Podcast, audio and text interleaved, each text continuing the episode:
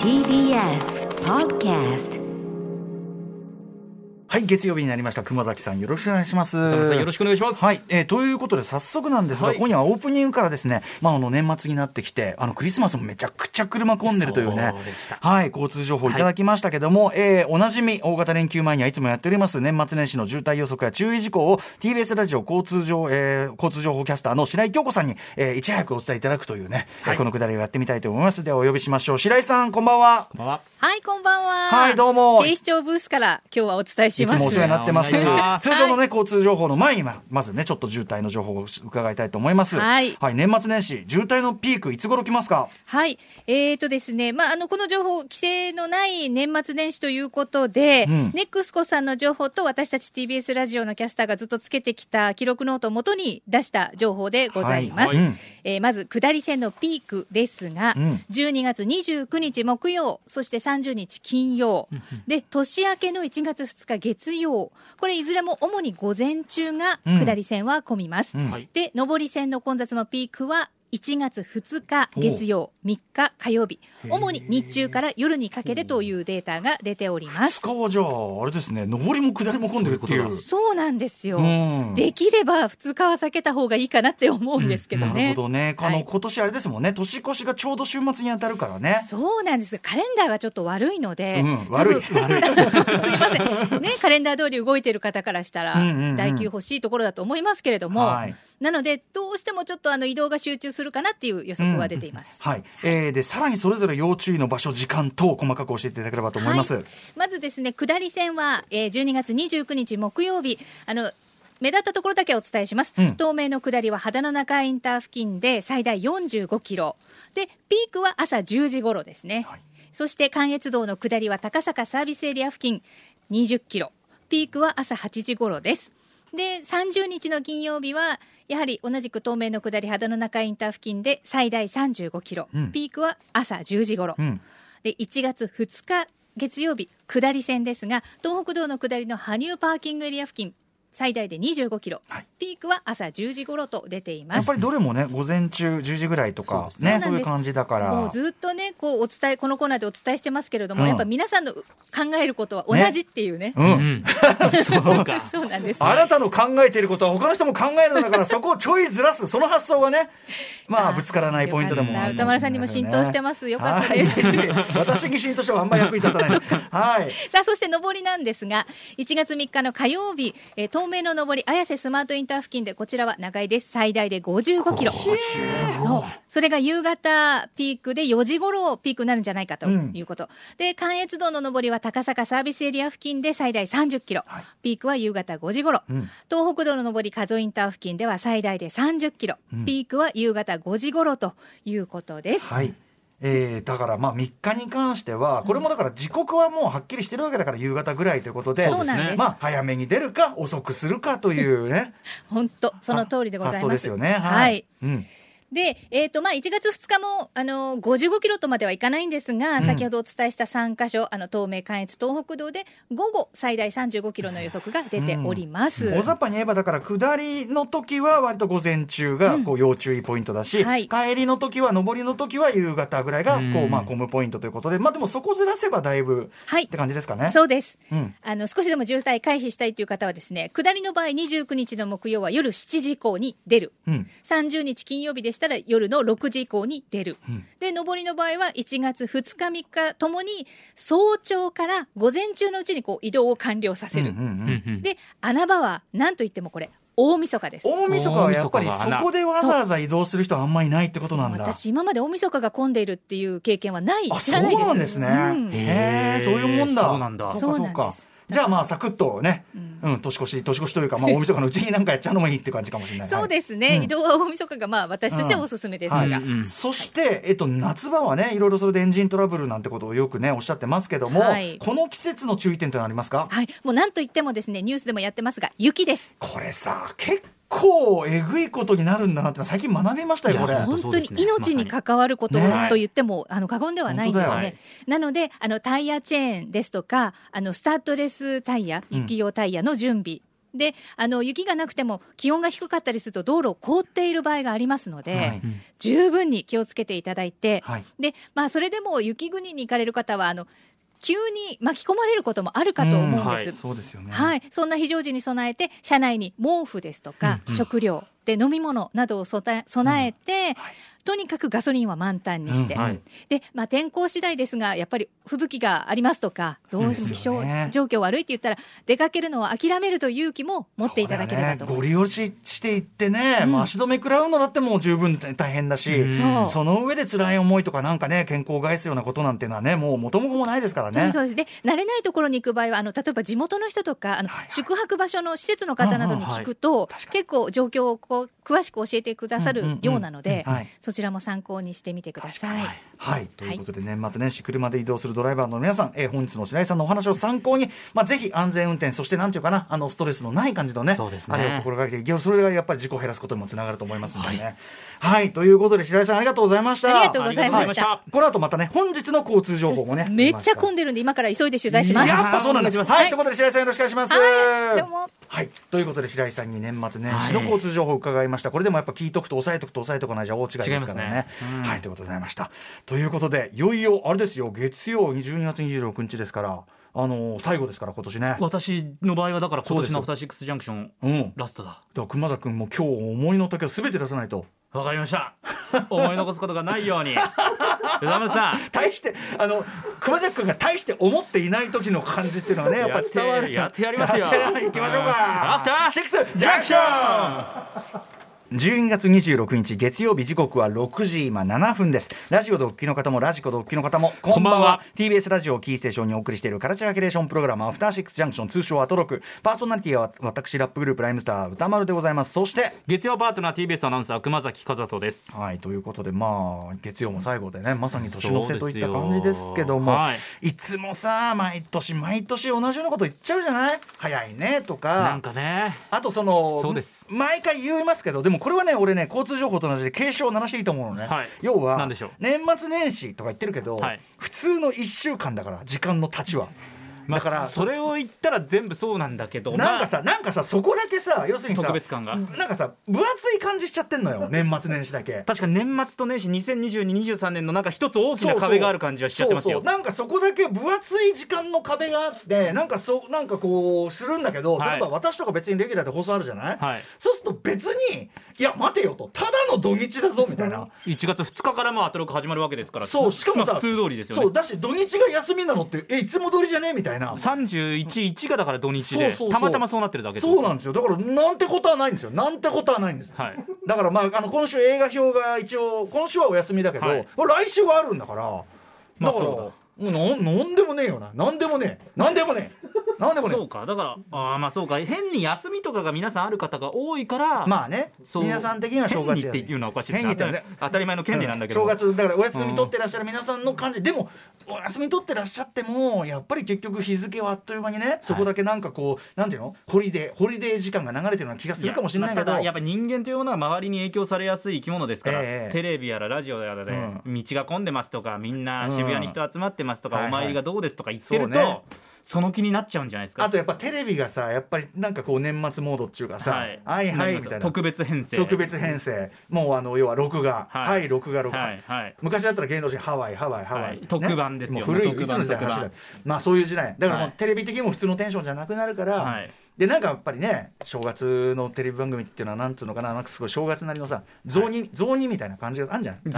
雑煮みたいな感じつまりその雑煮って美味しいけど、はい、雑煮は雑煮で美味しいけど、はい、めっちゃ味があるわけじゃないみたいなまあだからそうですね微味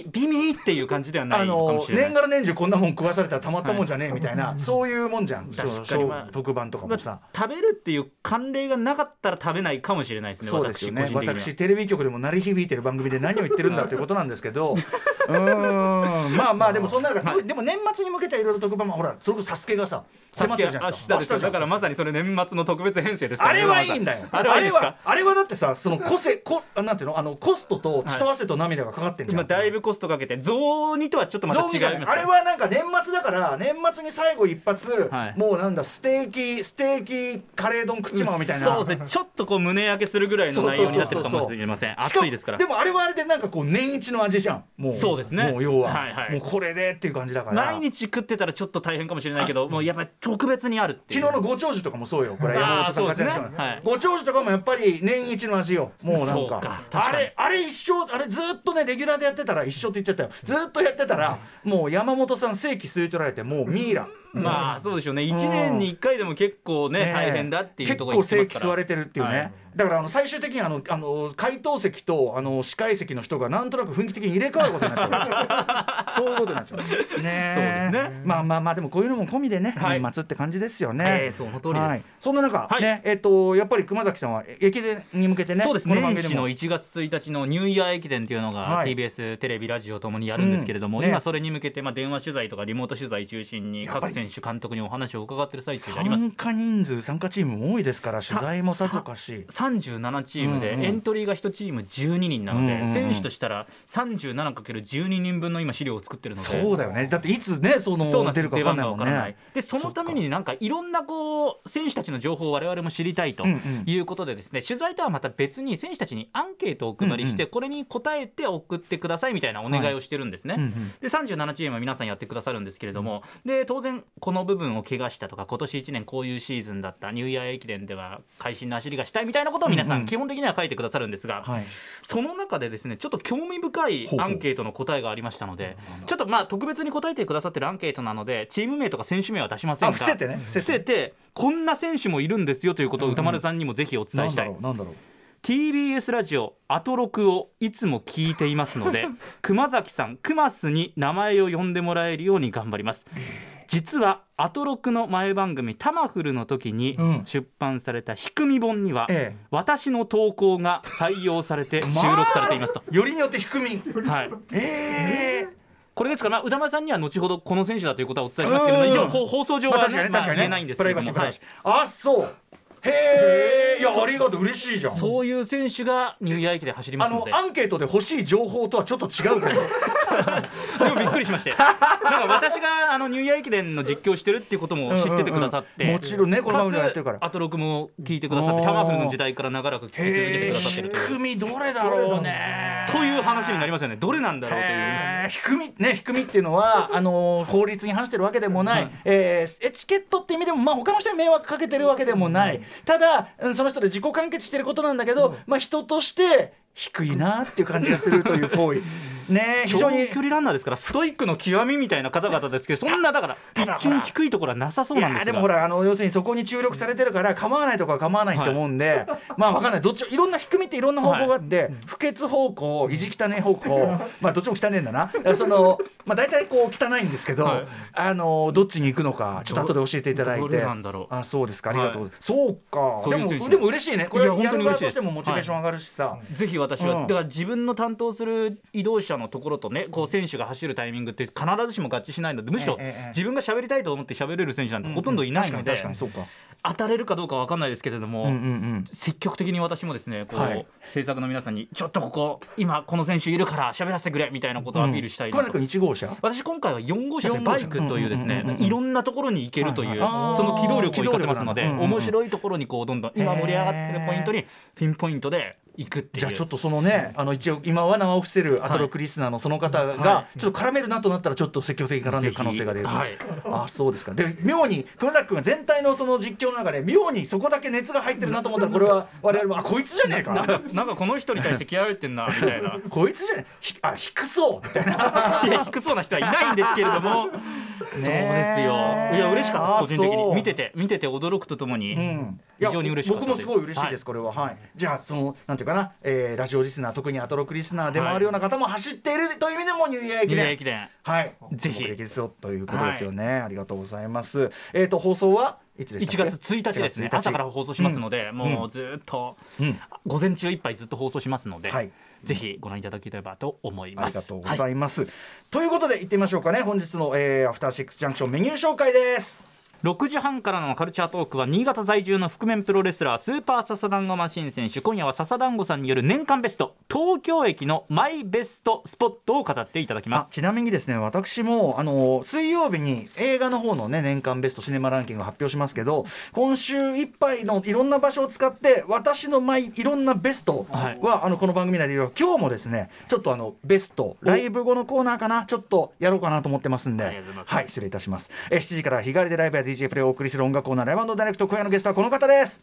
月1レギュラー豆腐ビーツさんです、DJ クイズ開発の第一人者として今年盛り上げてくれました。いつもはね、クイズやってますけども、本業はもちろん DJ プロデューサーしのぎなんて言ってますけどね、今年豆腐ビーツさんが手掛けた楽曲は皆さんいいですか、はい、今年豆腐ビーツさんが手掛けた楽曲は、はい、サブスクで配信されたものだけでも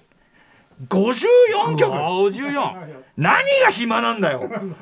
すごい。ということで本日は2022年の東北ビーチ作品が一挙に聴けるスペシャルミックスをお届けしてくれます。本日はクイズじゃありません。はい。そして7時40分頃からは新概念提唱型コーナーアピールの行方。アピールが意外な転がり方をした、思っても見なかった形で自分に返ってきたというエピソードを紹介します。そして8時台の特集コーナービヨンドザカルチャーはこちら、西寺豪太プレゼンツ洋楽スーパースター列伝シック特集。プロデュース感覚に優れたギターのナイル・ロジャースとベースのバーナード・エドワーズを中心にニューヨークで結成されたシック。私もこの2人にインタビューしたことが昔ございます、ドラムのトニー・トンプソンによる鮮烈なリズムを武器に70年代後半ダンスミュージック界の頂点へと駆け上がったこのグループ。彼らが残したヒット曲は黎明期のヒップホップから今に至るまで、本当に最新ヒット曲に至るまで、はい、音楽の行く末を決定づけたといっても過言ではありません、さらにこのシックを影響が与えたミュージシャン、過去ゴータさんが特集したいろんなアーティスト、例えばデュラン・デュラン、デビッド・ボーイ、マドンナ、大きいナイル・ロジャースプロデュースで大きくキャリアを変えました、うん、もっと言えば豪太さんの特集以外でもダフトパンクね、ほうほうとか BTS の皆さんご存知の、うん、曲たち、これもシックの遺伝子を受け継いで今も新しい音楽を作り続けている、はい、この番組で何か音楽を紹介した時には必ずシックの遺伝子入ってると言っても過言じゃない、うん、全ての道はシックに通ず。楽しくグルーブしながら振り返るスーパーバンドシック特集、豪太さんの解説です。お楽しみにしてください。さらに今夜はですね、1月11日水曜日に西出田豪太さんがリリースするソロ作品、松田聖子さんの小麦色のマーメイドのカバーも本日8時台で初オンエアとなりますのでお楽しみにしてください。番組では皆様からの感想や質問などお待ちしています。アドレスは歌丸 @tbs.co.jp、 歌丸 @tbs.co.jp、 読まれた方全員に番組ステッカーを差し上げます。それではアフターシックスジャンクション行ってみよう。アフターシックスジャンクション、さてこの時間は先週から明日までお送りしている Netflix とのオフィシャルコラボレーション企画、年末年始に見るべき Netflix 作品はこれだキャンペーン。配信作品に精通するゲストに年末年始にぜひ見てほしい Netflix 作品を紹介していただいております、今夜もまた海外ドラマ評論家の池田聡さんとお電話がつながってます。池田さん、もしもし。もしもし、こんばんは。池田さん、どうもどうも。はい、池田さんには先週ドラマウェンズデーと1899ご紹介いただきまして、私早速見ました。ウェンズデー1899、頭数話ですけども、はいはい、めちゃめちゃ面白い、どっちもウェンズデーは特になんかちょっと僕の表現だとダークなハリーポッターじゃないけど、ああいう魔法を使うような子たちがいる学園もので、その中にも意地悪な子がいたり謎解きがあったりで、なんかそういうテイストとしてめちゃくちゃ面白かったし、主演の子やっぱいいですね、すごいね。いいですよね、うん、めちゃくちゃファンになりました、はい。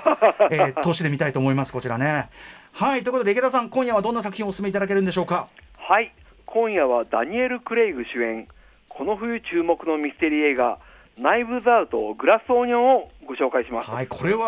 ットフリックス公開ってなかなかビッグタイトルですよね、はい、ということで、はいはい、では熊崎さん、どんな作品なのか概要をご紹介お願いします。はい、簡単にご説明しますと、2019年のナイブズアウト名探偵と刃の館の秘密の続編です。ダニエル・クレイグ演じる探偵のブノア・ブランがギリシャのプライベートアイランドで起こった殺人事件解決に挑む極上ミステリー。監督脚本は前作に続きライアン・ジョンソンが務めています。ネットフリックスで12月23日から配信されたばかりです。はい、ということでね、これまさかのネットフリックス公開で、これはビッグタイトルですよね。来ましたよね。本当ですよね、うん、前作は本当に劇場公開用に作られた作品だったんですけれども、この続編はネットフリックスオリジナル映画として制作されています。すごいわ、はいはい、はい。12月23日から配信されていて、うん、その直後からロッテントマトで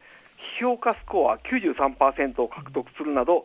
世界で話題になっています。はい、実は私ももう早速見ましたけどね。はいはいはいね、うん、日本のNetflixでも、今日の映画トップ10で堂々第1位になりました。うんうんはいはい、で早速ね続編やシリーズ化を期待する声も上がっているようです。うん、池田さん的にこれ見どころどこって感じですか？そうですね、まあ、前作は、まあ、正統派ミステリーあれですね、まあ、アガサクリスティ的な、まあね、アガサクリスティ風ミステリーなのは、まあ、今回もある意味そういうラグジュアリー感とか本当そういうとこありますけどね。はいはいで引き続いて名探偵ブラン役はジェームズ・ボンド役でおなじみのダニエル・クレイグ。ダニエル・クレイグがもうボンド役から解き放たれて、まあ楽しそうっていうね。うん、本当ですね。でそんな前作と本作で監督脚本を担当し、前作がね第92回アカデミー賞で脚本賞にノミネートされたんですけれども、うんうん、ライアン・ジョンソンが仕掛け人です。ライアン・ジョンソンはやっぱこういうちょっとこうオフビートなコメディテイストみたいなすごいやっぱ合ってるからな。そうですね、うん、はい、はいでこの続編でも名探偵ブランは、難事件の謎に挑みますが、舞台がねガラリと変わりましたね。うん、前作はマサチューセッツ州の森で、うん、ちょっと寒そうな感じだったんですけど、はい、この続編はギリシャの島にある超ゴージャスな豪邸、はい、この豪邸が面白い、うんうんねはいうん、おしゃれ華やかって感じ、うんうんうんでそしてエドワード・ノートンが演じるスーパーリッチな起業家ブロンが、この豪邸グラスオニオンのオーナーなんですけど、うん彼は5人の友人と関係者たちをこの島に招待して、はいブランも来るんですけれども、その大富豪ブロンはこれから自分は殺されるので犯人を当ててみろというゲームを半笑い気味に仕掛けます。マーダーミステリーってやつですね。あれを仕掛ける。そうですね、はいはいでとにかくこのスピード感が面白いんですけれども名探偵ブランはあっという間に解決しちゃうんですよ。あれねドヤ顔で仕掛けた謎をもうはいはいはいみたいにやっちゃってものすごい興ざめなんですけど、ねはい、でところが直後ある参加者が命を落とす事態が発生し、うんブロンは本当に命を狙われてるんじゃないかという、うんまあ、シニカルかつ意外な流れに転じます。うんうんうんまあ、エドワード・ノートンがねもう最近クソ野郎役がねもう完全に板についてきたエドワード・ノートンとあとそれぞれのメンバーのキャラ立ちがやっぱいいですよね。そうですね、うん、ジャネール・モネが大活躍で本当にいやもうあんまり言うとネタバレになるからあそうだけどあとみんな大好き、デイブ・バウティスタさんが、ねはい、ゲーム実況者でめちゃくちゃバカな生き散らかし方してて最高とかねありますよね、うん、本当にねやっぱジョンソン監督の凝りに凝った話術でスピーディーに展開するので、まあっという間に見られますよね、うん、あとやっぱりその、はい、なんていうかオフビートな笑いのセンスがすごい。毎回ちょっとこれもネタバレしないように言いますけど、まあ、毎回とある名画が、うんうん、バシャンってこう守られるバシャンって毎回そのギャグが入るのがすごいおかしいんだけどとかね、うんだからこの映画もう、来年1月発表の第80回ゴールデングローブ賞映画の部でミュージカルコメディ作品賞とあとはですねその主演男優賞でダニエル・クレイグがノミネートされています、うんうんあとやっぱ美術賞とか衣装賞とかその辺もねいけそうな感じでしょうねきっとね美術がすごい、ね、本当にすごいパッともう目に焼きつく感じで、うんで実は前作では亡くなった人気作家の作品がネットフリックスで映像化されるっていうセリフがあったんですよ、うん、はいはいはいでこの続編がネットフリックスオリジナル映画になったっていうのはちょっとね面白いですよね。なるほどちょっとそういうこうメタ的なというのかなそういうネタ振り回ってというか感じなのかな。それとあれですねやっぱ共演陣がね超豪華ですよね。ケイト・ハドソンがねすごい、久々にあんな早なんかに出てきてすごく良かったな、であとねそのモネさんもそうしてあとレスリー・オドム・ジュニアとか、うんうんね、デイブ・バウティスタさんキャスリン・ハーンもすごい面白かったもう、はい、あとねここでは言えないある人が有名人ネタも笑っちゃいません、うんうん、びっくりする人がいっぱい出てくるっていうかねテニス選手の人とか、ね、しかも作中でそうなんだけど完全な無駄遣いっていう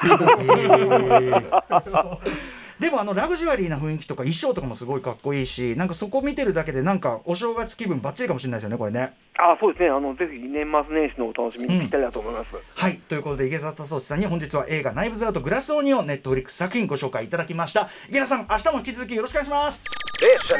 ます。